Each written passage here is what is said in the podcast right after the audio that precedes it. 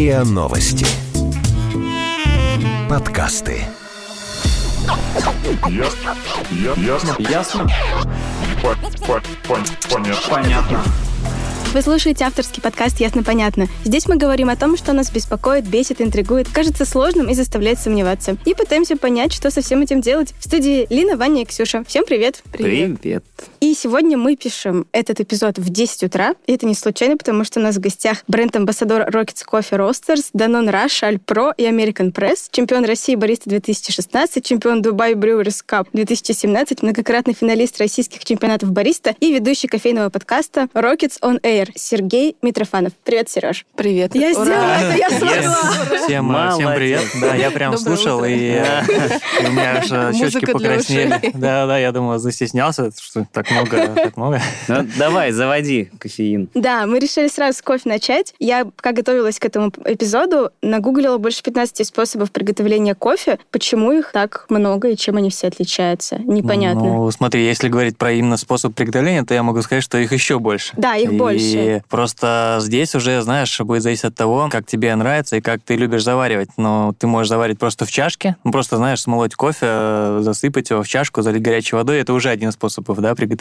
То есть это нормально? Я скажу так, что профессионалы, ну, скажем так, они Ну. ценят этот способ больше всего, потому что здесь наименьшее воздействие посторонних факторов. Знаешь, нет никакого там э, давления, которое есть в кофемашине, нет никаких там бумажных фильтров или еще что-то. То есть здесь просто, так скажем, вкус кофе, который можно почувствовать без э, прикрас. Вот так. То есть просто засыпаешь кофе, заливаешь горячей водой, ждешь 3-4 минуты, там ломаешь эту корочку, которая образовалась, убираешь, если тебе это ну, мешает, то, что там сверху плавает, и пьешь. Так и, пьют потом- все. и потом еще пожевать. Да, потом в конце, потом в конце можно там пожевать гущу, погадать на ней и так далее. Чем хорош такой способ, то что, ну, как я уже сказал, здесь минимальное воздействие твоих рук. И Ну. если ты, допустим, думаешь, что ты криворукий, Криворукий, да, то заваривай так. Но есть же всякие снобы, которые говорят, что о, это неправильный способ заваривания кофе. Почему-то А, есть такой миф. Смотри, про снобов тоже очень интересный вопрос. Здесь я всегда говорю, что, на мой взгляд, нет такого понятия правильный или неправильный, вкусно или невкусно. Тебе, в первую очередь. Снобы, они всегда будут. Вот если тебе вкусно, ты можешь хоть как заваривать. Вот ты пьешь с молоком и с сахаром. Растворимый э, кто-то- может сказать, это неправильно, а ты можешь сказать, это вкусно. Но бы, смотри, у них же есть какое-то принципиальное отличие все равно ведь? Конечно, да. Их не зря так много, потому что все-таки каждый из этих способов, которые ты там перечислил, ну ты их не перечислил, ты просто сказал там Я могу, их 15, пе- да? я могу их перечислить, я подготовилась. Не надо все перечислять, слишком много. А, да, конечно, каждый из них, ну, они были придуманы не просто так, каждый из них, так скажем, подчеркивает а, какую-то определенную характеристику а, в кофе. Допустим, какой-то способ заваривания подчеркивает тактильность, то есть тело напитка, то есть там ну, насыщенный, плотный, там тяжелый, ну, вес, да, ощущение во рту. Или наоборот, там легкий, деликатный. Кто-то подчеркивает кислотность. Допустим, любите более кислотный кофе, можете заварить там воронку с ребрами а, V60 или Chemex, вот у тебя там есть. А, а из-за Да. чего это? Потому что А. как бы время контакта воды и кофе такое, что кислота чувствуется или да, как? развивается кислотность в кофе, и э, то есть там получается физика, химия играет роль, там физика заваривания, химия вкуса, развитие вкуса. То есть в кофе там очень много кислот, ну это я не знаю, поговорим сегодня или нет. Вот опять-таки, да, там если говорить про эспрессо, допустим, то это тоже как отдельный способ, а, способ заваривания, способ приготовления. Его тоже можно приготовить по-разному. То есть там элементарно, если ты будешь менять давление в кофемашине, ты можешь просто приготовить 6 бар, 9 бар, 12, 15, и у тебя уже будут другие напитки. Я тоже могу сказать, что это уже разные способы приготовления. То есть здесь, не знаю, капелька в океане, там, в море, в миллионах способов приготовления. Ну, окей, вот ты упомянул э, насчет кислотности, там есть горчинка. А Мгм. какие вообще различают градации вкуса кофе? Назовем Ой, это так. Я слышала, что даже есть вкус жженой резины, э, всяких да, фруктов. да, да. Ну, смотрите. Вкус жженой резины, вкус жженой резины. Это, кстати, вот кофе, который у нас в кофемашине. в вас, За 30 да-да-да. рублей, да? Да, в автомате, который у вас Конечно, да. Вот там все одинаковые. Но я скажу так, что кому-то может и нравится и такой. Я не сомневаюсь. Не зря же его там наливают. Ну да. Не зря же там очередь, да? всегда? А, Ну, смотрите, если говорить сейчас с точки зрения, ну, можно, да, всякие там термины профессиональные. Если ты будешь их пояснять. Да, давайте, смотрите. Есть такое понятие, как колесо вкуса, кофейное колесо вкуса. У разных продуктов есть. У пива есть, у, ну, у вина есть, у шоколада, у табака. Вот. Это колесо вкуса кофейное делится там на четыре части, четыре группы вкусов. Первая группа вкусов называется энзимы. Энзимы, энзиматика. Это фруктовые То есть это фрукты. И энзимы, они обычно появляются в кофе за счет э, теруара, за счет происхождения. То есть когда вы выбираете кофе, допустим, то вы можете выбрать там африканский кофе или кофе из Центральной Южной Америки или из, э, из Азии. И они будут а, отличаться по своим вкусовым характеристикам, потому что будет отличаться теруар, высота произрастания, регион произрастания, почва и так далее. Но сорт один и тот же. А, Сорт может быть один и тот же. Ну, допустим, там арабика, да, Мгм. то есть вы знаете. Вот. Но при этом зависит от того, что разные теруары, разные страны, то есть э, вкусы будут меняться, будет меняться это энзимная база. То есть база тропических вкусов, база цветочных вкусов и так далее. Допустим, там в кофе из Эфиопии будет много цветочных нот, в кофе из э, Кении больше таких ягодных. А вот смотри, я сразу просто спрошу, это же не из-за того, что, например, на грядках, где растет кофе, растут цветы? Нет, нет, нет. Это, все заложено вот э, природой, химией вкуса, вот, скажем так. Опять-таки зависит от теруара. Но здесь я люблю проводить параллели там ну, с вином, потому что здесь более понятно, да, то есть мы же прекрасно знаем, что вино из Франции и Италии будет отличаться, потому что разный теруар. С кофе уже люди начинают больше в этом понимать, но пока тоже сложновато. То есть вот, это база вкусов энзимы, скажем так. Это приятная база вкусов. Это фруктовые, цветочные ноты, называется энзимы. Далее группа вкусов карамелизация. Это шоколад, орешки, вот эти все ноты. То есть э, коричневение сахаров, так скажем. Мед, там, нуга тоже ее можно отнести. Эти вкусы образуются в кофе при обжарке. То есть нужно понимать, что кофе как продукт — это вторичное сырье. То есть, да, мы кофейные ягоды собираются, обрабатываются, достаются зерна, привозятся сюда, в Россию, и обжариваются. То есть обжарка — это этап перед э, его дегустацией. И вот во время обжарки происходит раскрытие вторых э, вкусов. Эти вкусы называются карамелизация. То есть, грубо Именно- говоря, можно взять какое-нибудь зерно, которое изначально с цветочным Да, да, оттенком, да. зажарить его. по- пожарить И оно как-нибудь... будет на вкус шоколада. Да, да, все верно. Я А говорю, оно это будет шоколад с цветами. и, А, да. а, да, да. В идеале, конечно, супер, когда обжарщик, э, ну, настоящий мастер, и он раскрывает и подчеркивает энзимы, при этом добавляя вкус карамелизация. И все обжарщики к этому стремятся. Это называется баланс вкуса. А вот во время обжарки, раз уж мы говорим про вот эти истории, это, как сказать, прямо пропорционально времени обжаривания или там есть какие-то тоже фишечки? Там есть тоже фишечки. Вот. Про обжарку можно, мне кажется, отдельно выпуск писать, потому что есть такое понятие, как там время развития, то есть какая энергия подается, зависит от, от ростеров, то есть обжа- от обжарочных э, механизмов, от э, подачи энергии, есть кондукционные, конвекционные ростеры. Время обжарки на самом деле играет роль, но не так, э, наверное, важно, как многие об этом думают. То есть можно пожарить один и тот же кофе за 20 минут, но один, ну ладно, 20 это слишком много, за 12 минут, условно, но один будет сбалансированный и с энзимами, и с карамелизацией, а другой будет э, там уже как жженая резина, условно, потому что его там, ну, неправильно, так скажем, пожарили. Но при этом время обжарки будет одинаково, 12 минут. Поэтому именно само время, оно не так важно, как процессы, которые происходят там. Но про обжарку я еще раз Смотри, говорю, можно просто я отдельно. сразу, я когда представляю обжарку кофе, я сразу представляю, как я в детстве жарил семечки. Да, Как будто берется такой противень, да, килограмм семок туда. и мешаешь, мешаешь, И мешаешь, да. Вот обжарка кофе, она примерно так же выглядит. Ну, можно сказать, что примерно так же, знаешь, там а в Советском Союзе так жарили, может быть, да, поэтому многие думают, что так. Но на самом деле кофе жарится по другому принципу. Вот у меня с собой есть, ну, покажу, да, то есть визуально. Вы, к сожалению, не услышите, вы не слушатели, но ведущий услышит. Вот есть такой барабан, засыпается кофе, и в нем зерна крутятся, подается энергия, то есть чтобы они равномерно обжаривались. Это очень важно, то есть обжарить зерно Я просто объясню, эта штука очень похожа на ситечко из... Да, да, э, ситечко. Так и есть. из- чайника, Да, я к тому, что, да, как барабан стиральный. То есть представьте стиральную машину, в которой просто не вода, а энергия. Ну, там, либо внизу горелка, Ну, жар. Да, жар. Либо внизу горелка, либо там горячим воздухом подается. И за счет того, что он там крутится, зерна, они обжариваются равномерно. Потому что если вы будете жарить на сковородке, обжарка будет неравномерна. То есть где-то пригорит, где-то не догорит. Мгм. Вот. Поэтому важно жарить в ростерах, а не на сковородке. Это Ну, и то есть там засыпается кофе, имеется в виду зерно, оно как-то Мгм, уже да. обработанное. Зеленое да? зерно, да, да. Оно обработанное уже, или оно прям вот как собрали, так закинули? Не, конечно, обработано. То есть, если смотреть на цепочку кофейная ягода и э, чашка кофе, Мгм. то следующий этап. У меня начинает следующий этап, или я закончу про вкус? Мы, за- мы вернемся к вкусу. А, Кофейное дерево ну, напоминает визуально, чтобы представляли, ну, там, допустим, вишня. Как у нас растет вишня. Кофейные ягоды растет, как наша вишня. То есть вот. И собирают так. Да, и собирают так же. То есть По, по одной штучке. есть разные способы сборки. Э, Есть э, ручная. Трясёшь она, она- просто а, ветку. ручная считается, конечно же, более профессиональная, скажем так, потому что вы отбираете только самые спелые ягоды. Вот. Но есть, э, конечно же, еще и механическая сборка, когда деревья высаживают так э, в ряд, плантациями так называемыми, и едет огромный комбайн, который над деревьями, у него такие вилы, он просто все дерево так шуршит, туда все падает. Спелые ягоды, перезревшие ягоды, Листья. листья, палки, там пауки, камешки, вот, все это, соответственно, потом а, обрабатывается. Далее ягода поступает на станцию обработки. А есть еще одна сборка, когда голые люди выбегают на плантацию, бегают, бегают, бегают, и потом с них Да, это- Что это? Только это не про кофе. Растворимый кофе. Так делается. Я я знаю, я, кстати, не знал. Расскажешь поподробнее.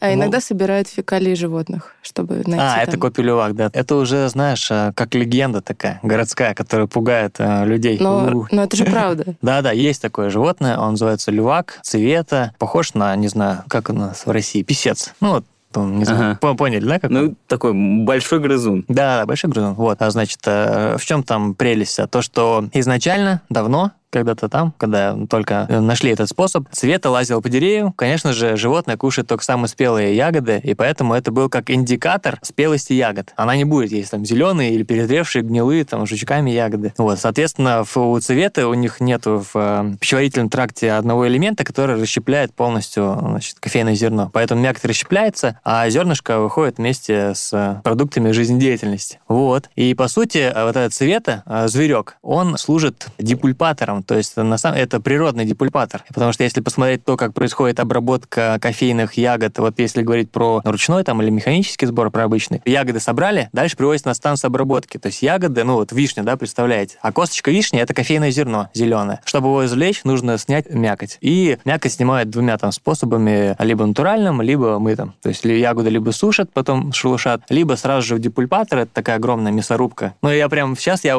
прям очень условно говорю. Мгм. Огромная мясорубка, которая быстро снимает мякоть, и вы получаете вот зеленое зерно. То есть все. Вот два, два основных способа. Натуральный или А мытый. мякоть используется потом? А, да, могут использовать. Просто, Тоже. просто зачем-то? Или... Да, она называется каскара, ее высушивают. Обычно ее просто потом как либо удобрение. Потом колумбийские а, бабушки варят варенье.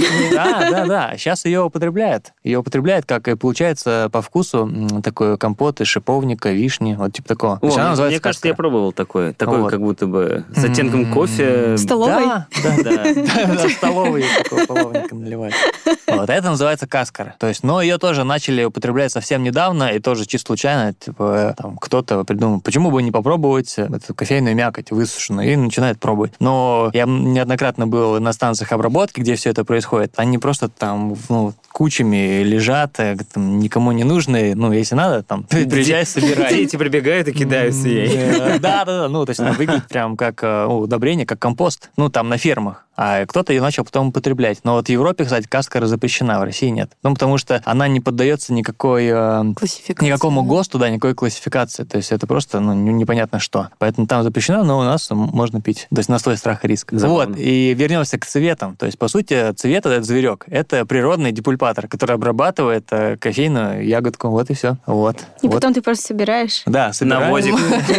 И варишь. Тоже обрабатывает. Да-да-да, жарите и употребляете. А как-то есть отличие? Ну, я, если честно, не пробовал, а, вот, ну, настоящий копелювак, потому что пока я не был ни в Индонезии, в азиатской части не был, вот, я пробовал, который здесь, в России уже, ну, под этикеткой копелювак, но я не знаю, был ли это настоящий копелювак Мгм. или это просто был э, маркетинг, потому что на данный момент этих зверьков можно увидеть, что их держат в клетках, специально кормят там, чем попало, и, ну, просто берут и продают там за, не знаю, огромные деньги. То есть больше как маркетинговый ход. То есть на самом деле такой кофе лучше не пить.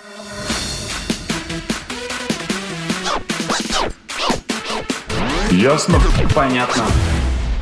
Возвращаясь к вкусам. Да, давайте ко вкусам вернемся. у нас А, остался третий и четвертый сегмент. Да, да, Э, давайте. чудо- Чудесное За- за- колесо. Запоминаете, да, колесо вкусов. Энзимы — это фруктовые цветочные ноты, которые заложены теруаром. Карамелизация — это вкусы, которые приобретаются во время обжарки. И следующее есть две группы вкусов. Одна из них прям а, негативная. Она называется aromathanes. То есть aromathanes — это дефекты ароматов. Если переводить дословно, это дефекты, дефекты вкуса, негативные. Они могут быть приобретены при неправильной транспортировке, неправильном а, сборе, хранении. Вот, это могут быть э, вкус там мешковины, фенола. То есть у кофе на самом деле очень много дефектов. Вот. Ну, в общем, это брак просто. да, да, это, это брак. Зерно может приобрести его в любой из моментов Да, существования. да, да, в любой, в любой из да? моментов. Э, Ну, само по себе зеленое зерно, да, гигроскопично, оно, если там, допустим, вести мешок зеленого зерна рядом с бензином, то, конечно, он впитает эти, Мгм. эти ну, ноты бензина. Вот. А так нужно поэтому следить и за частотой э, на станциях обработки, где происходит обработка кофейных зерен. Если они будут грязные, то, соответственно, уже и там изначально заложатся там дефекты вкуса. Там при сборе, допустим, да, если вы собираете, опять-таки, там, может быть, недозрелые ягоды или перезрелые ягоды, ну, то есть, когда, вспомните вкус перезрелой клубники, когда она кажется вам вроде сладкая, а потом такая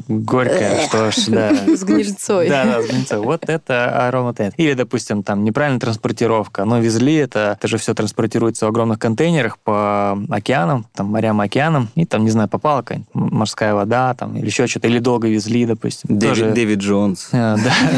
Вот. Или там э, уже здесь, когда приехало зерно, его тоже нужно хранить в определенных условиях. Допустим, приняли его на морозе, потом закинули в теплое помещение, большой перепад температур. То есть все это влияет на самом деле, потом отражается на вкусе. Вот. Это называется группа ароматенс, но это дефекты. В идеале, конечно, если вы этого не будете. Ну, я так понимаю, что они накопились, но Да. проявляются уже, когда ты пробуешь. Когда Ну, ты то есть пробуешь, ты да, Нельзя это как-то А сгладить это заранее можно? там, э, Нет, можно, кстати, заранее увидеть. Есть э, такое понятие, как э, green grading, то есть грейдинг зеленого зерна. Когда тебе приходит образец, ты его смотришь. Если ты прям видишь, что ну, у тебя все зерна такого светло-голубоватого, ну, не с такого свежего урожая, светло-голубоватого цвета, и, допустим, одно черное, это значит скисшее зерно. Мгм. Где-то там на станции обработки за ним не уследили, оно там скисло, переферментировало. Ты сразу такой хоп убираешь, уже оценка самого лота будет низкая, цена снизится, и ты просто это зерно чик, убираешь. Ну, или вообще не покупаешь этот лот, допустим, Мгм. может так. То есть можно, в принципе, на этапе проверки зеленого зерна увидеть какие-то дефекты, которые потом отразятся на вкусе. Но если ты это не увидел, и это попало в чашку, то это будет, конечно, очень плохо. Раз уж мы заговорили про покупку, в каких объемах обычно закупается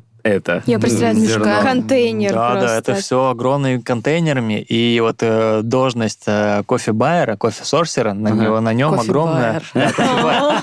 А, Это человек, который... Специалист по закупкам. Это специалист по закупке, он должен это все нюансы знать. То есть, представляете, на какая ответственность лежит на его плечах. Потому что нужно понимать, что кофе — это все-таки сельскохозяйственный продукт, у него есть сезонность, у него есть урожайность. То есть кофейное дерево в большинстве случаев плодоносит только один раз в год. Допустим, у вас урожай вот прошел в Эфиопии. Кофе в Эфиопии, значит, собирают там с ноября по январь. Кофе там собрали, обработали. Вы вот в начале февраля, ну вот сейчас, в это время, и летите в Эфиопию, там на месте выбираете зерно для своей компании по одной чашке. То есть, попробовав одну чашку, вы должны понять. А там, чтобы вы понимали, ну, не знаю, до сотни вот так чашек в ряд стоят, вы там все пробуете, выбираете там лот И ты потом просто как белка пять дней. Э, Да. И представьте, какая вы по одной чашке должны понять, вам стоит взять 3 тонны этого зерна. А если там что-то, ну, не очень, допустим, да, это же деньги, ну, заморозит. То есть какая ответственность должна быть. Вот. Ну, вы там, понятно, заключаете контракты различные с э, экспортерами. Там, когда зерно уже приходит в Россию, вы там отслеживаете его, смотрите качество, но все-таки,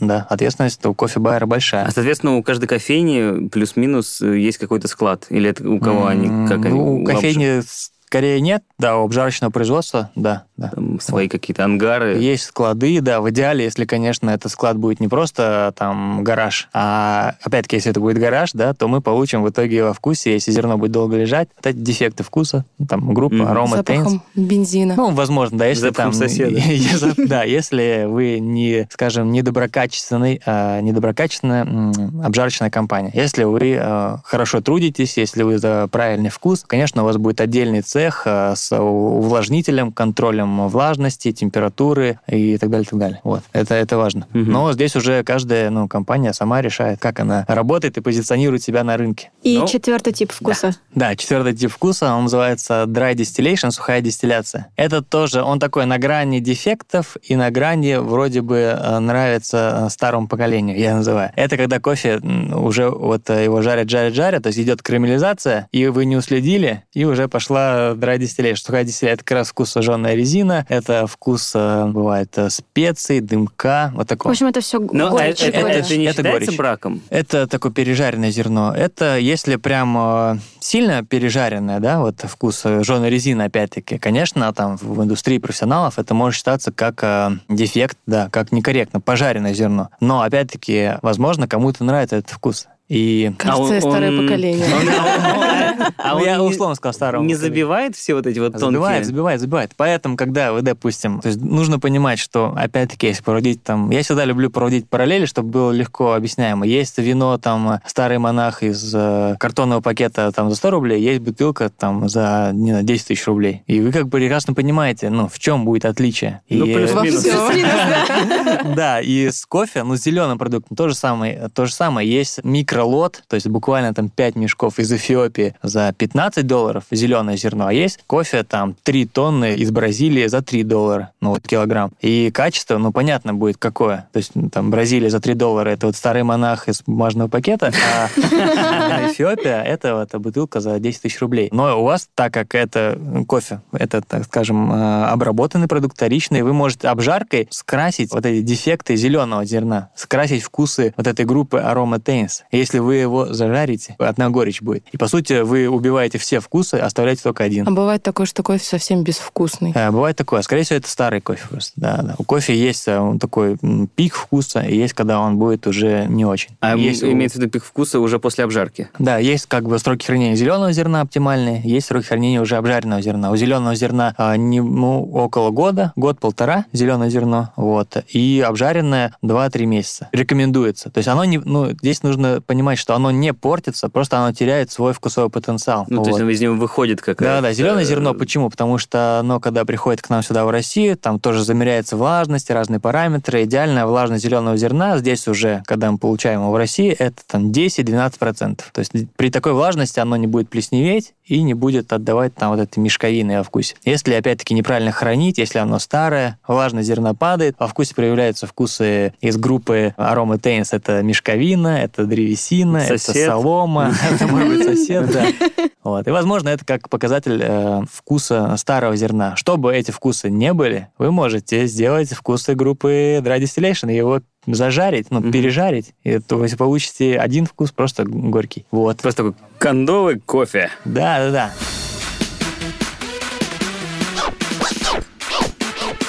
Ясно? Понятно. У меня, знаешь, какой вопрос? Ты вот 20 минут рассказываешь про всю эту очень сложную технологию. Если Я, я я- еще при этом стараюсь очень таким прям Да, я понимаю. Спасибо тебе за это. Но если я просто Я всё равно хочу, ничего не поняла. Извините. если я просто хочу пить кофе утром, Так. как мне выбрать способ, который больше всего для меня подходит, и как мне выбрать зерно?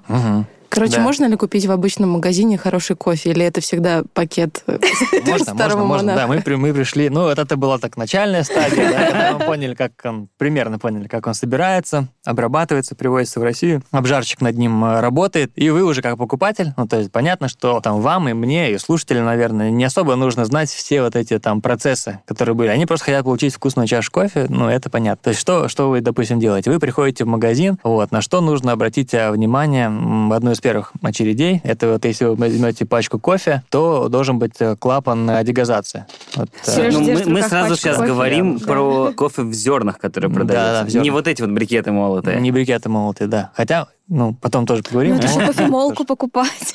Да, да, здесь, здесь есть. э, Ну, можно и молотый кофе. Просто здесь он не портится в плане, он там не покрывается плесенью, он э, не вы Просто там не заболеете от него. Просто он будет не такой, да, у него будет не такой интенсивный вкус и аромат. Вот это, вот это Ну, то есть, грубо говоря, если там кофе, жареный кофе в зернах хранится там три месяца, то кофе уже молотый. Он хранится меньше, да, меньше, потому что он окисляется кислородом, и если вот просто... Серьезно? Да, да, Это же такие большие упаковки, их за полгода не выпить. Да, поэтому желательно рекомендуется покупать кофе в зернах, молоть перед приготовлением. Если нет такой возможности, то э, покупать молотый кофе может быть небольшими количествами. Хм. Вот. То есть, смотрите, как выбрать там кофе? Вы, значит, приходите, поня- что вы видите? Вы же не увидите сразу зерно, да, которое там, и вкус, ну, допустим. Вы всего, увидите да. упаковку. Да, вы увидите упаковку. Что вы можете понять по упаковке? Во-первых, клапан дегазации, есть он или нет. Если он есть, В общем, это уже дыр- дырочка. Да, Я всегда думал, что это штучка, чтобы понюхать. А разве не так? Э, Нет, нет, многие так делают. Просто при обжарке кофе выделяет очень много углекислого газа, точнее, после обжарки уже. И если закрыть э, кофе после обжарки в э, пакет без вот этого обратного клапана, то есть он выпускает туда углекислый газ, но не, не запускает кислород. Поэтому он называется обратный клапан, дегазационный. Поэтому, ну, ничего страшного. Если его нет, вашу пачку может просто разорвать. Ну, или кофе может быть с таким привкусом, соленоватым углекислого газа. Когда, знаете, газировка, а есть такая сода с крим, вот такой вкус, как, не знаю, как сказать, как боржоми, может. На, грани, короче. Да, да. Поэтому смотрите, такая, есть клапан, уже маленький плюсик поставили. Дальше что смотрите? Смотрите дату обжарки. Она обычно бывает указана, ну, вот у нас, допустим, вот здесь, там, 7 февраля, Ага. вот, или, может быть, на, на шве упаковки, вот здесь, там, 21 января. Ну, либо снизу где-нибудь, в общем, смотрите дату именно обжарки кофе. Вот, это, это очень важно, потому что если ваш кофе был пожарен, э, там, в июне 2018, а вы его покупаете сейчас, то, ну, наверное, нужно понимать, что он будет уже по вкусу, скорее всего, как безвкусная водичка. Несмотря там ни на регион, несмотря на то, что это может быть там Кения, несмотря на то, что он может стоить там полторы тысячи рублей за 200 грамм, вкус, скорее всего, будет не очень. Поэтому смотрите на дату обжарки. Мы рекомендуем, ну, не только мы, а большинство там профессионалов э, рекомендует вообще там в идеале за 30 дней все употреблять. Но мы немножко пошли дальше, там 2-3 месяца ну, нормально. То есть не, не бойтесь там. Ну, в общем, это как срок годности. м, грубо Это говоря. как- не как, Ну, как- здесь, да, типа здесь- как best before. Да, да, да. да. То есть э, пик, мы называем это пик вкуса, или когда он максимально вкусный. То есть, э, да, вы можете его и через 6 месяцев попить, но ваши впечатления от чашки кофе могут быть не такими приятными, положительными, если вы попьете это там через месяц после обжарки. И такое тоже часто бывает. У нас там покупают кофе там, и пьют его там в течение двух месяцев, допустим, и пьют его там, купили сразу, заварили, пьют, там, говорят, шикарный, там, супер. А через там два месяца пишут, ну, что-то там подпортился. Ну, здесь как понятно, почему подпортился. Все-таки здесь нужно понимать, что вот этот пик вкуса, он падает. Поэтому на дату обжарки тоже обращайте внимание, это одно из самых главных. И почему вот сейчас в наше время большой пик получили микрообжарщики, обжарочное производство, то, что все начали смотреть вот как раз-таки на свежеобжаренный. И появился этот термин свежеобжаренный кофе. Почему это там вкусно? Не то, Ну, что то есть, это там... грубо говоря, вчера обжарили, сегодня уже варят. Да, ну так тоже не очень корректно будет, потому что будет вкус чувствоваться от этой обжарки, соленоватость тоже есть. После обжарки лучше дать кофе, мы называем это отдохнуть, полежать 5-10 дней. То есть сразу после обжарки тоже не рекомендуют. А. Что делать, если зерно сгорело? Что с ним делают? А Если зерно сгорело, то, скорее всего, а, если это, опять-таки, хорошая обжарочная компания, его списывают просто. Списывают на какие-то, может, свои проработки или просто, ну, просто, да, реально списывают. Просто То есть в- просто выбрасывают? Да, да, да, утиль. Вот, если это, ну, не очень хорошее, они могут это продать там и с какой-нибудь скидкой или сказать, там, у нас, а, не знаю, допустим, тестовый там профиль обжарки. Ну, то есть как-то так сыграть. Окей, э, ну вот предположим, что дома понятно, там у тебя есть, э, я не знаю, ну, например, какая-нибудь кофеварка, к примеру, как гейзерная. Ну, вот. Да, Нет, нет, да. нет, подождите, у меня нет гейзерной кофеварки. У меня, допустим, есть только турка. Тебе уже сказали, что берешь две, ложки, Да. заливаешь кипяточком. Или Серьезно? Или Френч френч-пресс, да, да, френч-пресс да, тоже да. можно, да. А, То есть это удобно. обычный френч-пресс, как для чая, только Да, я да, то же да, самое делаю точно. только с кофе. Да, вот я принес сито, это на самом деле сито для чая. Но я завариваю кофе в путешествии, потому что оно, а, не занимает много... Жалко, вы не видите. Оно, а, не занимает э, много места, б, удобно, и с... Ну, то есть ты просто зафигаешь туда кофе, Да, проливаешь да, в кипятком. чашку. Короче, Да, это выглядит как термос, да, с ситечком Да, просто. да, да. Но я можно и без термоса, просто ситочка в любую чашку. А, в чашку. А, и ты просто проливом Да, да, да. завариваешь. Удобно вообще. А он успевает завариться? Да, ну, и- настаивать, там 3-4 минуты настаиваешь, Ага. просто убираешь, хоп, и пьешь. А вот теперь, мне кажется, будет вопрос, который, ладно, там дома, а вот я пришел в какую-нибудь одну из тысяч кофеен, находящихся там в Москве, и мне говорят, а что вы хотите? Эфиопия у нас сегодня есть, Буэнос-Айрес, там Минск. Ижевск. э, это уже стили обжарки. Э, Да, вот что, как бы, какие у нас есть основные, ну, то есть, понимание того, что я такой... Ну, то есть, если я пришел в магазин и понимаю, что это итальянское вино или французское, я, ну, плюс-минус представляю, выбираю, кто он будет понасыщеннее, кто по более терпкий. А с кофе тут все время Эфиопия. И ты думаешь, ну, спасибо эфиопам за то, Где что это? собрали, за то, что собрали для меня кофе. Спасибо эфиопскому народу. Да, И только так и думаешь. Вот, Эфиопия, Эфиопия, кстати, классный кофе. А Вообще, это родина кофе, поэтому оттуда очень много там сортов, все его ценят и любят. Вот, смотри, как выбрать, допустим, да, что, что тебе пить? Во-первых, э, нужно понимать, что это будет за напиток, эспрессо или же э, фильтр кофе. И от этого тоже будет отличаться обжарка. Так, Это- что такое фильтр кофе? Ну, фильтр кофе, то есть есть понятие, допустим, эспрессо, а есть все, все остальное, скажем так. Мгм. Это вот э, фильтр А, кофе. понятно. допустим, гейзер, френч-пресс, все, что не в эспрессо-машине, это фильтр кофе. То есть В общем, просто... латте, капучино. Не, не, это, не эспрессо, это в эспрессо-машине. А, это в эспрессо-машине. Да, да, да, это в эспрессо-машине, потому что тебе нужно Слушай, ты что, никогда в кофейне не был? да, и поэтому, э, так как э, идет э, разное воздействие на кофе при приготовлении, то есть эспрессо, это у нас высокое давление, высокая температура, поэтому обжарка идет немного по другому профилю, и обжарка называется по-другому. Ее так и называют обжарка под эспрессо. Она обычно жарится чуть-чуть темнее, вот, ближе уже к нашей группе вкусов dry distillation, так скажем. Вот, карамелизация, да, dry distillation. А Фильтр кофе, фильтр кофе, то есть это френч пресс, там турка, ну, джез, джезва, да, там гейзерная кофеварка, аэропресс, ну, все что угодно, кроме эспресс-машин. Это уже так называемый фильтр кофе. Обжарка более деликатная, то есть по другому профилю идет, потому что нет такого воздействия, там, давления, опять-таки, и температура нет, ну, нет такого воздействия, и уже сами процессы заваривания идут по-другому, то есть более деликатно. Вот, во-первых, вы определяете для себя, что вы хотите, эспрессо или фильтр кофе. Это тоже важно. Там, при выборе кофе, допустим, магазин. Если ты говоришь про кофейню, когда ты приходишь и тебе предлагают, во-первых, тебе могут предложить... Обычно в эспрессо бывает один лот кофе, и ты... Ну, а напитки ты сам выбираешь, уж Мгм. что ты пьешь. Эспрессо, американо, не знаю. Ну вот, латте, предположим, капучино. я э, решил выпить фильтр кофе. Ну, да, фильтр пример. кофе тебе могут предложить на выбор, да, обычно в кофейнях сейчас бывает, ну, не знаю, у кого-то там 10 сортов, у кого-то 2, ну, не суть, а уже будет от кофейни зависеть. Они тебе предлагают, вы, допустим, в, в идеале, а, как тоже можно понять, там, классная кофейня или нет, то есть ты приходишь, э, спрашиваешь, там, что у вас фильтр кофе, и тебе говорят, у нас есть Эфиопия и Кения, если на этом все, и ты стоишь в замешательстве, то как-то ну, сервис, да, уже не тот. Все-таки, если говорить про кофейню, там очень важен сервис, то есть подача сама. И, а если ты приходишь в кофейню, тебе говорят, у нас есть Эфиопия, цветочная, деликатная, сладкая, легкая, в плане там тактильности. Или есть э, Кения, очень кис- ну, такая искристая, кислотная, как компот из красной смородины. Ну, что вы предпочитаете? Ага. Кислотный кофе или более деликатный? Ты такой, ну, наверное, деликатный. И выбираешь Эфиопию. То есть это э, супер сервис, это супер бариста. И ты такой думаешь, да, классная кофейня, буду сюда ходить. И заказывать латте. И заказывать, может быть, и латте.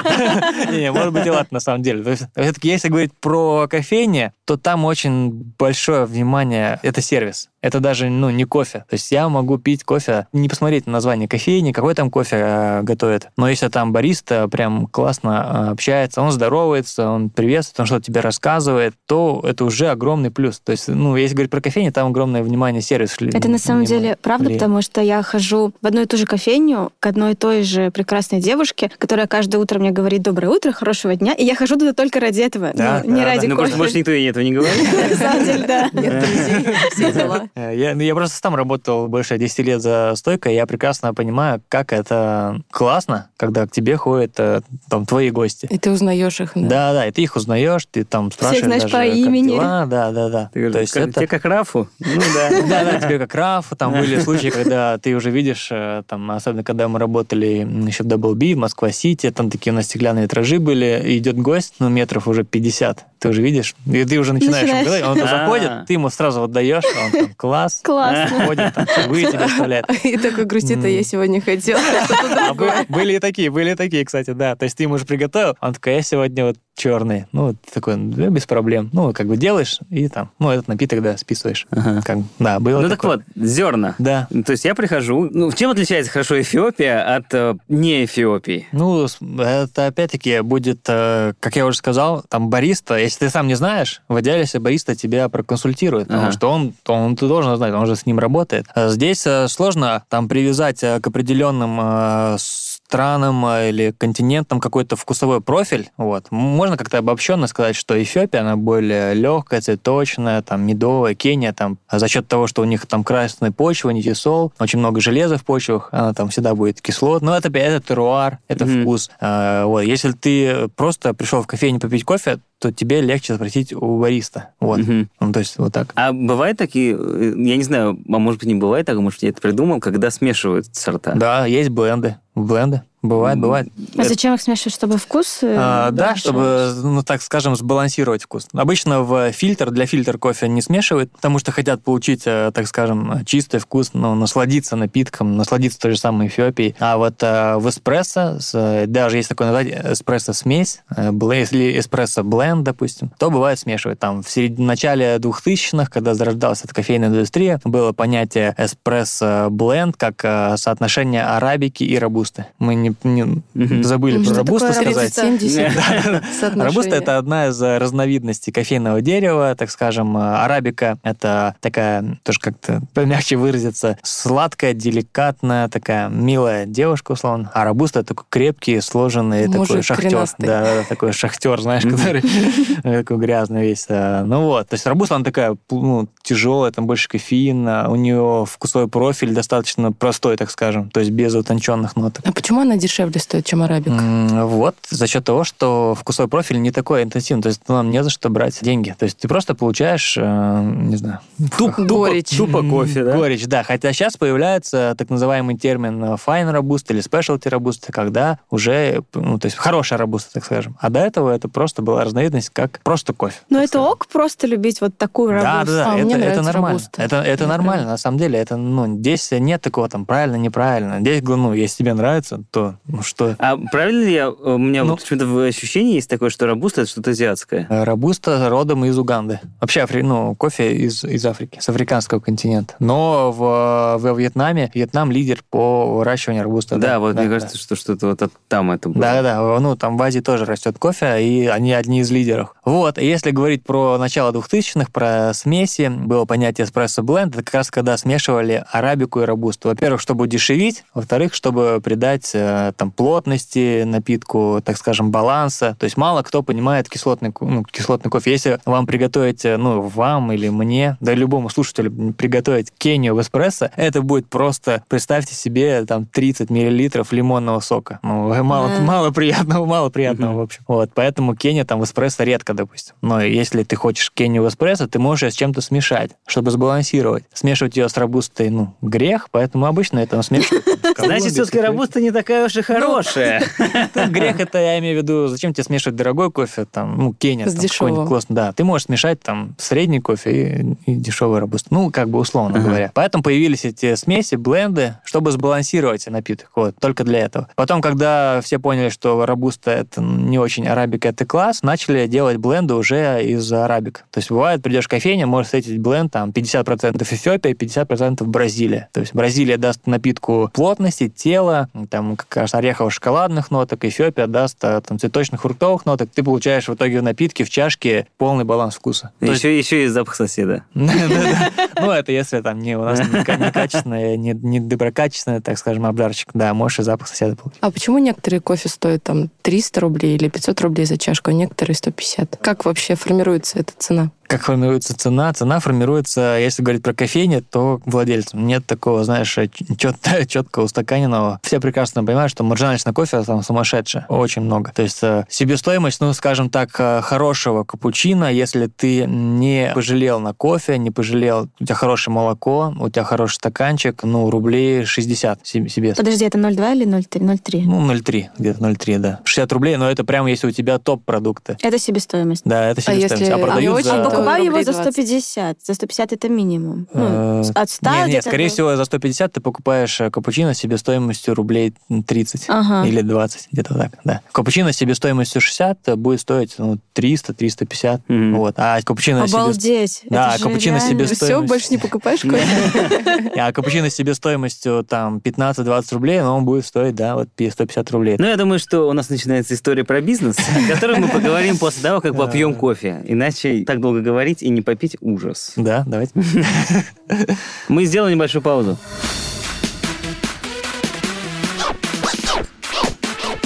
Ясно? Понятно.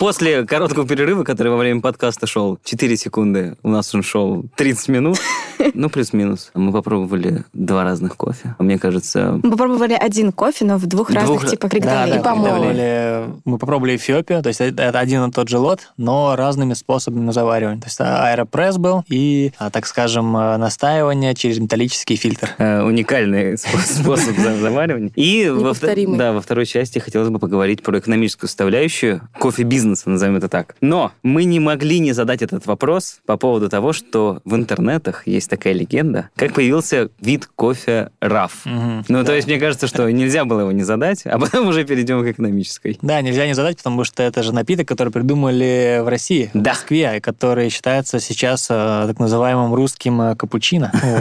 Я, кстати, даже принес вам, э, друзья, книжку, жалко слушатели не увидят.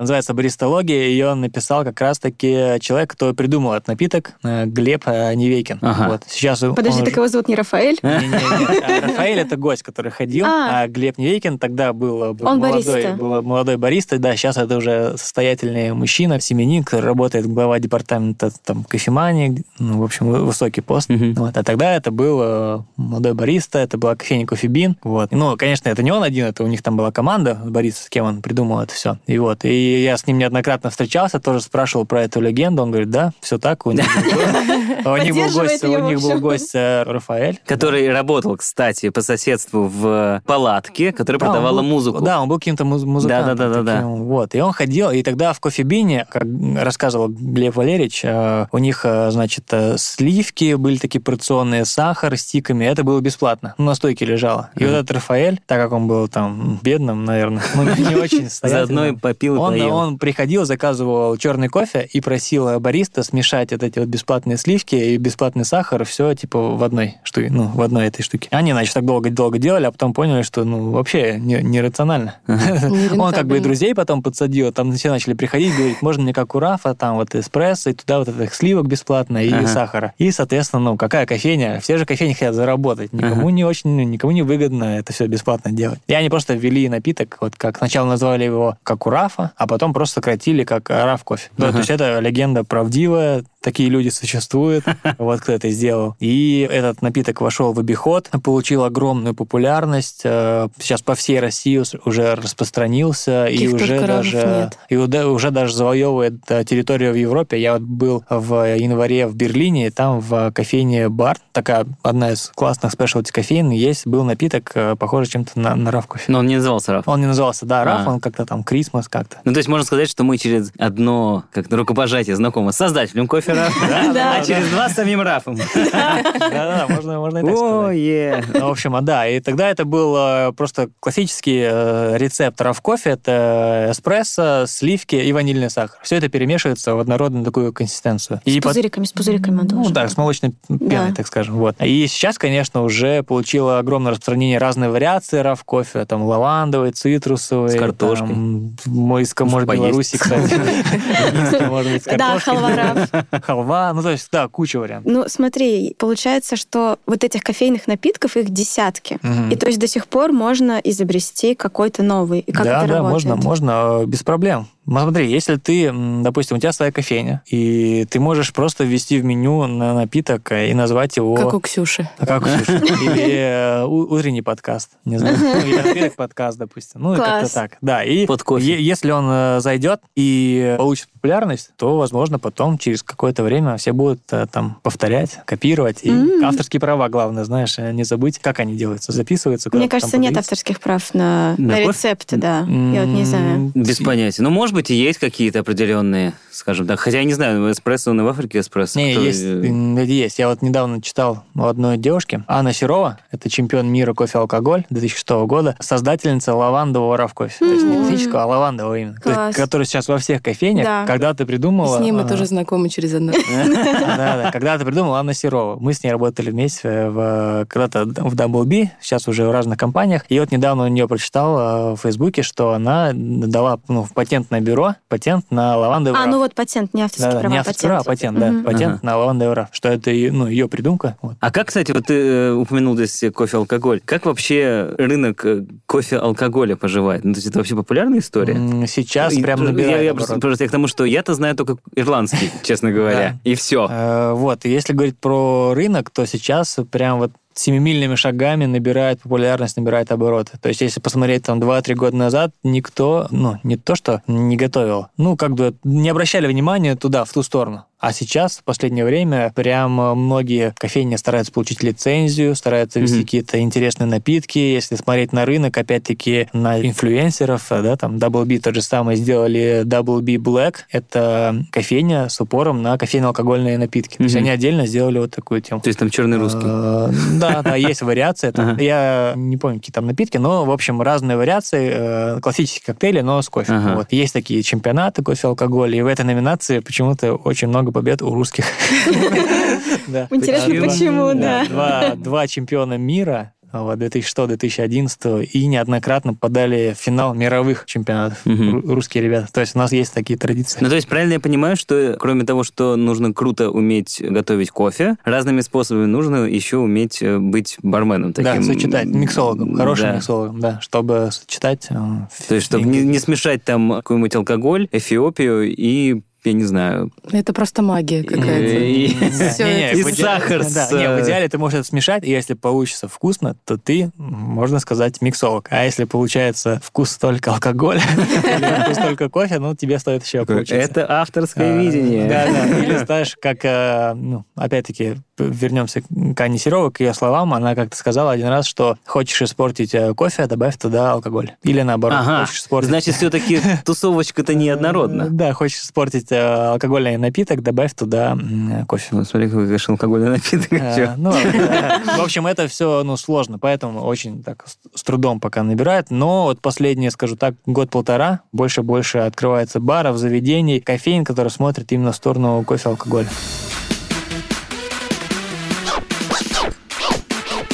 Ясно? Понятно. У нас есть э, такая небольшая, скажем так, статистика о том, насколько больше и насколько популярнее сейчас стали вообще кофейни по отношению там, к последним, ну, там, 10 лет назад, например. То есть э, вот по подсчетам сервиса э, Тугис в 2019 году, ну, то есть в прошлом году, число заведений э, в сегменте, ну, скажем так, кофе достигло, ну, практически 7 тысяч новых кофеин по факту открылось. Ну, то есть реально ли это, ну, такая, ну, скажем так, бизнес, в который легко войти? Вот ты ты правильно, кстати, сказал, что в этот бизнес э, легко войти. Ну, Ну, держаться.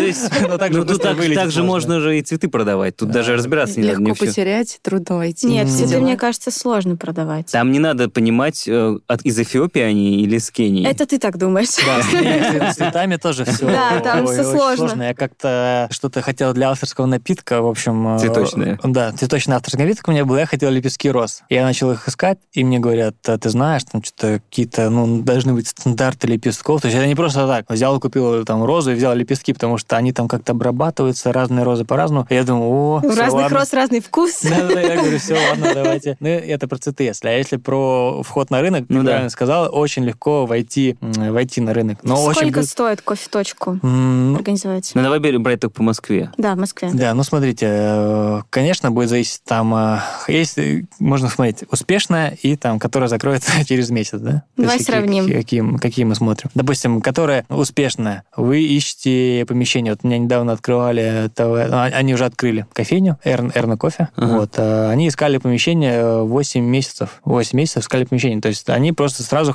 ну, знали, что это будет надолго у них все, они искали хорошее помещение, 8 месяцев очень долго. Если же вы просто думаете такие, «М, так, открою-ка я кофейню, ладно, мне пойдет там закуток э, возле метро, нормально. На Китай-городе. Да, на Китай-городе там все четко, ладно. Ну, типа так называемый кофе-поинт, где ты просто подходишь, берешь и да, уходишь. Да, да, там кофе, кофе с собой, да, да. И ты думаешь, ого, и как думают многие, кстати, о, трафик возле метро, куча людей ходит, супер, там он ставит счетчик людей, там смотрит, сколько у него в минуту там проходит, он говорит, 50 людей в минуту, я стану там богачом. Но при этом он не думает, что эти люди, они идут на работу или куда-то там по делам, и им вообще там на кофе, ну, как бы вообще просто там пофиг. И он такой думает, а, такой трафик, все, супер, стою. То есть он даже не думает над концепцией, почему они будут брать у меня кофе. Потом он такой, ладно, так, а, значит, возьму машину в аренду, там какой-нибудь кофе подешевле. Машину в аренду можно взять? Да-да-да, можно взять Обалдеть. машину в аренду. Ну вот, э, и кофемолку, и бариста тебя найдут. То есть, ну... В аренду. То есть тебе просто упакуют бизнес. Да, есть компания, которая просто упаковывает тебе все. Вот, это называется франшиза.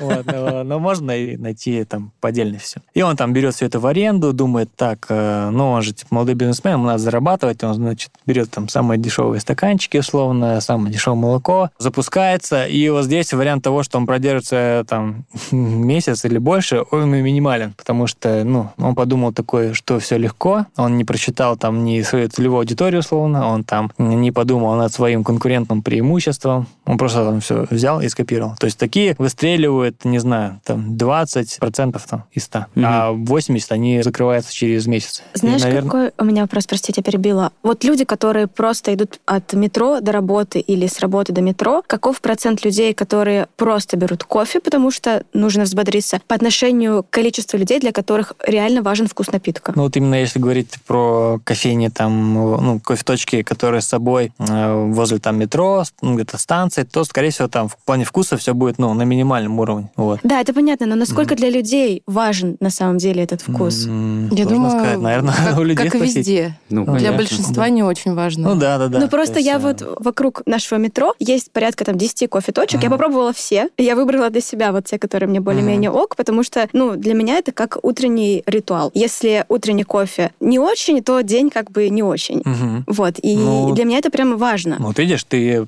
ну, как бы... Ты думающий а, ты, человек. Ты думающий, да, ты Анализирующий, выбрала, да. анализ- ну, обошла Смотри, 10 а, кофеин. э, и- ну, грубо говоря, вот и решила, например, Ксюша, ей не устраивало 10 точек, открыть 11 точку около метро. А, Ну, скажем так, арендовала какой-то там закуток э, 2 на 2, где она может поставить стойку, мойку. Машину. и да, кофемашину. И холодильник. Насколько кофемашина это вообще основное в этой точке будет? Нет, далеко не ну, то не есть я просто спрошу, насколько кофемашина там за условные 100 тысяч рублей будет готовить кофе лучше, чем за миллион? Э, Ну, здесь уже с точки зрения бизнесмена, если ты ставишь такую точку машину за миллион, наверное, ты плохой бизнесмен. Вот, поэтому самый популярный напиток, э, который чаще всего берут, это капучино. Это капучино, где вкус э, эспрессо, так скажем, нивелируется. И ты можешь взять кофе средний или даже чуть ниже, потому что это в любом случае забьется молоком. Мгм. Ты должен на это ну, ориентироваться. Вот, и поэтому тебе ставить там машину за миллион рублей, у которой там пар, и у которой контролируется там каждый шаг температуры, э, ты там выстраиваешь профиль давления на приготовление эспрессо, ну зачем? Вот. Тебе главное, чтобы он хорошо сбивал молоко, там был хороший бойлер, вот, поэтому можно взять там однобойлерный условно, хороший бойлер, он тебя хорошо сбивает молоко, эспрессо готовит неплохо, скажем так, и все. Ну, то есть Мгм. машина за 100 тысяч рублей может приготовить тебе хороший капучино. Это факт. Но если говорить там про эстетский эспрессо, а, сбалансированный, выраженный, то здесь нужно будет постараться. Нужно будет потратить время. Там прикупить, может быть, весы. Опять-таки, кофемолка тоже играет роль. Но классный капучино она тебе приготовит. Мгм. И для тебя, как человек, который открывает точку to go 2 на 2, с пониманием того, что у тебя из 100 напитков 99 будет капучино, Мгм. а один американо, а не эспрессо даже, то ты как берешь это спокойно машину и как нормально готовишь. То есть я без э, вообще снобизма отношусь к тому, что могу попробовать э, напиток из кофемашины за 100 тысяч рублей. А при этом у нас там в офисе, в лаборатории стоит за такая небольшая маленькая машина за 800 тысяч рублей. Мгм. Да, одногруппная маленькая. А Но- в чем э, у нее основная вот характеристика, за счет чего удорожание происходит? Ну, во-первых, это различные, знаешь, такие там настройки, так скажем. Ну, про- настройки. Там профилирование давления, температуры, количество бойлеров. э, То есть ли- либо ты берешь за 100 тысяч рублей, у тебя один бойлер, у тебя оттуда и пар идет, там же и вода для эспрессо нагревается, поэтому она не контролируется условно. Либо у тебя там, э, допустим, на такой маленькой кофемашине там три бойлера. Отдельный бойлер на пар, отдельный бойлер на группу, отдельный бойлер еще там при смачивании какой-нибудь. То есть это все увеличивает, понятно, себестоимость машины. Это как, я не знаю, ну, с Мерседесом сложно сравнить. Ну, ты можешь взять там обычный Мерс, а можешь... суп- Ну, я в машинах не особо, но какой-нибудь напичканный, знаешь, там, турбо там какой-нибудь. А в чем, э, есть ли, скажем так, отличие, если, например, очень классная машина, Мгм. но, скажем так, не самый опытный бариста, и наоборот, бариста супер опытный, а машина, ну, Мне скажем кажется, так. второе важнее. Чем Но здесь вот, второе, да, на- да. ну, насколько это прям пропорционально? А, Ну, Насколько Ксюша может встать за машину за 2 миллиона какую-нибудь? и да, если человек. Да, смотри, в этом случае, допустим, когда приходят с таким запросом и говорят, что я вкладываться в обучение бариста не хочу, хочу, чтобы мне просто работал э, кассир, э, продавец, который там, ну, отдает кофе, то сейчас на рынке, и об этом, кстати, у многих бариста были голова, все же идет в сторону роботизации, Мгм. автоматизации, и появляются просто офигенные автоматические, суперавтоматические кофемашины, которые приготовят тебе идеальную чашку капучино, нажав на одну кнопку. И такие есть на рынке. Мгм. Вот, и ты, э, как опять-таки бизнесмен, думаешь, да, наверное, я найму лучше ну, кассира-консультанта и поставлю суперавтоматическую кофемашину. И все. Ну, то есть э, вот в таком ключе. Это а если говорить там, допустим, как неопытный бариста классная кофемашина или же опытный бариста и кофемашина за 100 тысяч рублей, то, наверное, ну, второе. Потому что опытный бариста, он может и весами поиграть, и там с рецептами как-то там что-нибудь поделать. Ага. И, А, и настройки какие-нибудь покрутить. ну да, да, да, да. А не знаю, неопытный бариста даже на классной кофемашине тебе и молоко перегреет, знаешь, и там Да, мне кажется, очень легко испортить. Не уследит, не уследит там, да, за приготовлением эспрессо. Такой вопрос. Хотя это так только начался. Может ли быть очень классный кофе в очень дешевой кофе-точке? Да, да, может, может. Ну, то есть мы же говорили о том, что себестоимость очень крутого капучино, она, ну, 60 рублей. 60 рублей, при этом капучино будет стоить 300. 300 рублей, ну, это, скажем так, не самый дешевый кофе. Не самый, не самый. А если мы берем капучино за... Ну, ладно, давайте не капучино. Почему? Давайте, ну, эспрессо Капучино, берем. потому что это самый популярный вид. Не знаю, я беру а, капучино. Да. Ну, ты берешь его из-за того, что молоко хочешь попить, а не кофе. Нет, потому давайте, давайте спросим, кто из нас э, четверых берет эспрессо с утра. Ну, я только эспрессо пью. Либо американо. Вот видишь, э, либо-либо уже не точно. Да, да. эспрессо? Ну, я завариваю американо. Американо. Я пью ну, тоже не эспрессо, то есть большую чашку Ага. кофе черного, либо с молоком. Я пью латте или капучино. Ладно, то есть из нас четырех никто эспрессо не пьет. Ну и я тебе говорю, по статистике никто эспрессо не пьет. Это очень маленький процент людей, кто пьет Если вы эспрессо. не итальянец, И- да. Да, да, да. А если говорить даже про точку to go, то там ну, никто не берет эспрессо. Мы вот реально. Были случаи, даже я работая в WB, еще там в свои, свои года, были случаи, когда за всю смену, за там 12 часов я мог не приготовить ни одного эспрессо для гостя. Вот. Ну, это Ну, то есть чисто эспрессо под э, капучино. да, ну да, понятно, эспрессо Ага. капучино, но вот именно от чистый эспрессо для гостя были случаи, когда не было эспрессо. Мгм. И ты такой грустный стоишь, это же эспрессо там. Ну, да, да, закажите эспрессо. Ну, там, понятно, сам там пьешь, настраиваешь. А Самый популярный напиток – это капучино. На втором месте в России, наверное, раф кофе. Но в мире, даже в мире, в мире даже, это капучино. И даже когда мы там предлагаем нашим клиентам там кофе какой-то, в первую очередь подбираем под молочный напиток, как будет сочетаться с молоком. Это Ага. тоже важно на дегустации. То есть они там пробуют эспрессо, там, да, там, хорошо, ну, может быть, им даже не очень нравится. А если с молоком супер, то они, скорее всего, возьмут там этот лот кофе, который с молоком супер. Но если ты, опять-таки, хороший бизнесмен, если ты бариста, знаешь, там долго поработал бариста, ты такой сноб, и ты думаешь, ты сейчас откроешь там кофейню, сделай, купишь там классное оборудование, подберешь супер сорта кофе, и к тебе повалит народ, потому что ты такой крутой, у тебя классный эспрессо, нет. Никто не будет тебе ходить. Вот так Все, выходят. На самом деле я сталкиваюсь вообще с обратной ситуацией, когда у тебя кофе стоит 300 рублей за чашку, Мгм. но он как бы ну, вообще максимально не очень. И ты такой, «Поч- почему? Ну, вот, Зачем? наверное, Ну, бариста может. Один, не мой очень много времени осталось. Один из, наверное, последних вопросов. Мы все-таки упомянули то, из чего состоит цена чашки кофе. Ага. У нас даже есть, ну, можно загуглить, очень классная инфографика есть, так и там прям нарисована чашка, в которой там кофе это где-то там 10%, а все остальное это какие-то разные издержки, скажем Да, так. да, да. Вот при стоимости капучино в 300 рублей, которая себестоимость которой 60 рублей, куда деваются вот эти вот, э, сколько там получается, 240 рублей? Они там, это же реально... Ну, зарплата бариста, там, не знаю, уборщица, какие-то там контрагенты, поставщики, ну, там, водители, э, это, понятно, аренда, электричество. Вот, Кто ну, так больше всего зажирает? Амортизация, наверное, Да, да, да, там вот это оборудование, то, что ты а, амортизируешь. А Кто больше всего жирает? а, Зарплаты? Да, да, в том числе. Ну вот у нас Опять-таки, тут, сложно- если у нас есть картинка этой инфографики перед нами, тут аренда, судя по всему. Аре- в Москве На первом месте, аренда. да. Я говорю, что, ну, опять-таки, если ты хочешь открыть э, классную кофейню, которая не закроется через э, месяц, то ты будешь искать аренду. А если ты посмотришь, вот эти все, которые возле метро стоят, это же огромные федеральные сети. У них может какая-то 10 убыточных, одна там прибыльная, которая их покрывает все. Мгм. Но за счет там масштабирования не держится. Ты когда открываешь кофейню и не думаешь про место, то ты должен понимать, что, наверное, у тебя будет сеть. Потому что ты, скорее всего, ну ладно, это не пойдет, это для имиджа, другая кофейня у меня перекроет это. А если ты думаешь, хочешь открыть одно классное заведение, то ты будешь очень долго искать место, бороться за аренду, знаешь, там, за арендные каникулы в Москве аренда сумасшедшая. Тем более ты наверняка захочешь открыться в центре, это сразу у тебя X2. А зачем сетям убыточные точки? Так получается, мне кажется. Для, для имиджа, для имиджа, Конечно. для имиджа. Ну, давай, и последний вопрос. Вот ты в промежутке сказал, что пьешь, бывает, в день до 60 чашек кофе. Да, бывает такое. Особенно, когда пробуешь. Просто есть такая легенда, ну, может, не легенда, может, правда, что кофе не очень влияет на здоровье. Ну, типа, считается, что там много кофе пить нельзя. Мгм. Ты по себе не чувствуешь этого? Вот, ну, Такой, блин, 10 лет назад я был, конечно. В лучшей этот- форме. Этот чертов кофе просто сведет меня в Ничего не могилу. могу с собой сделать.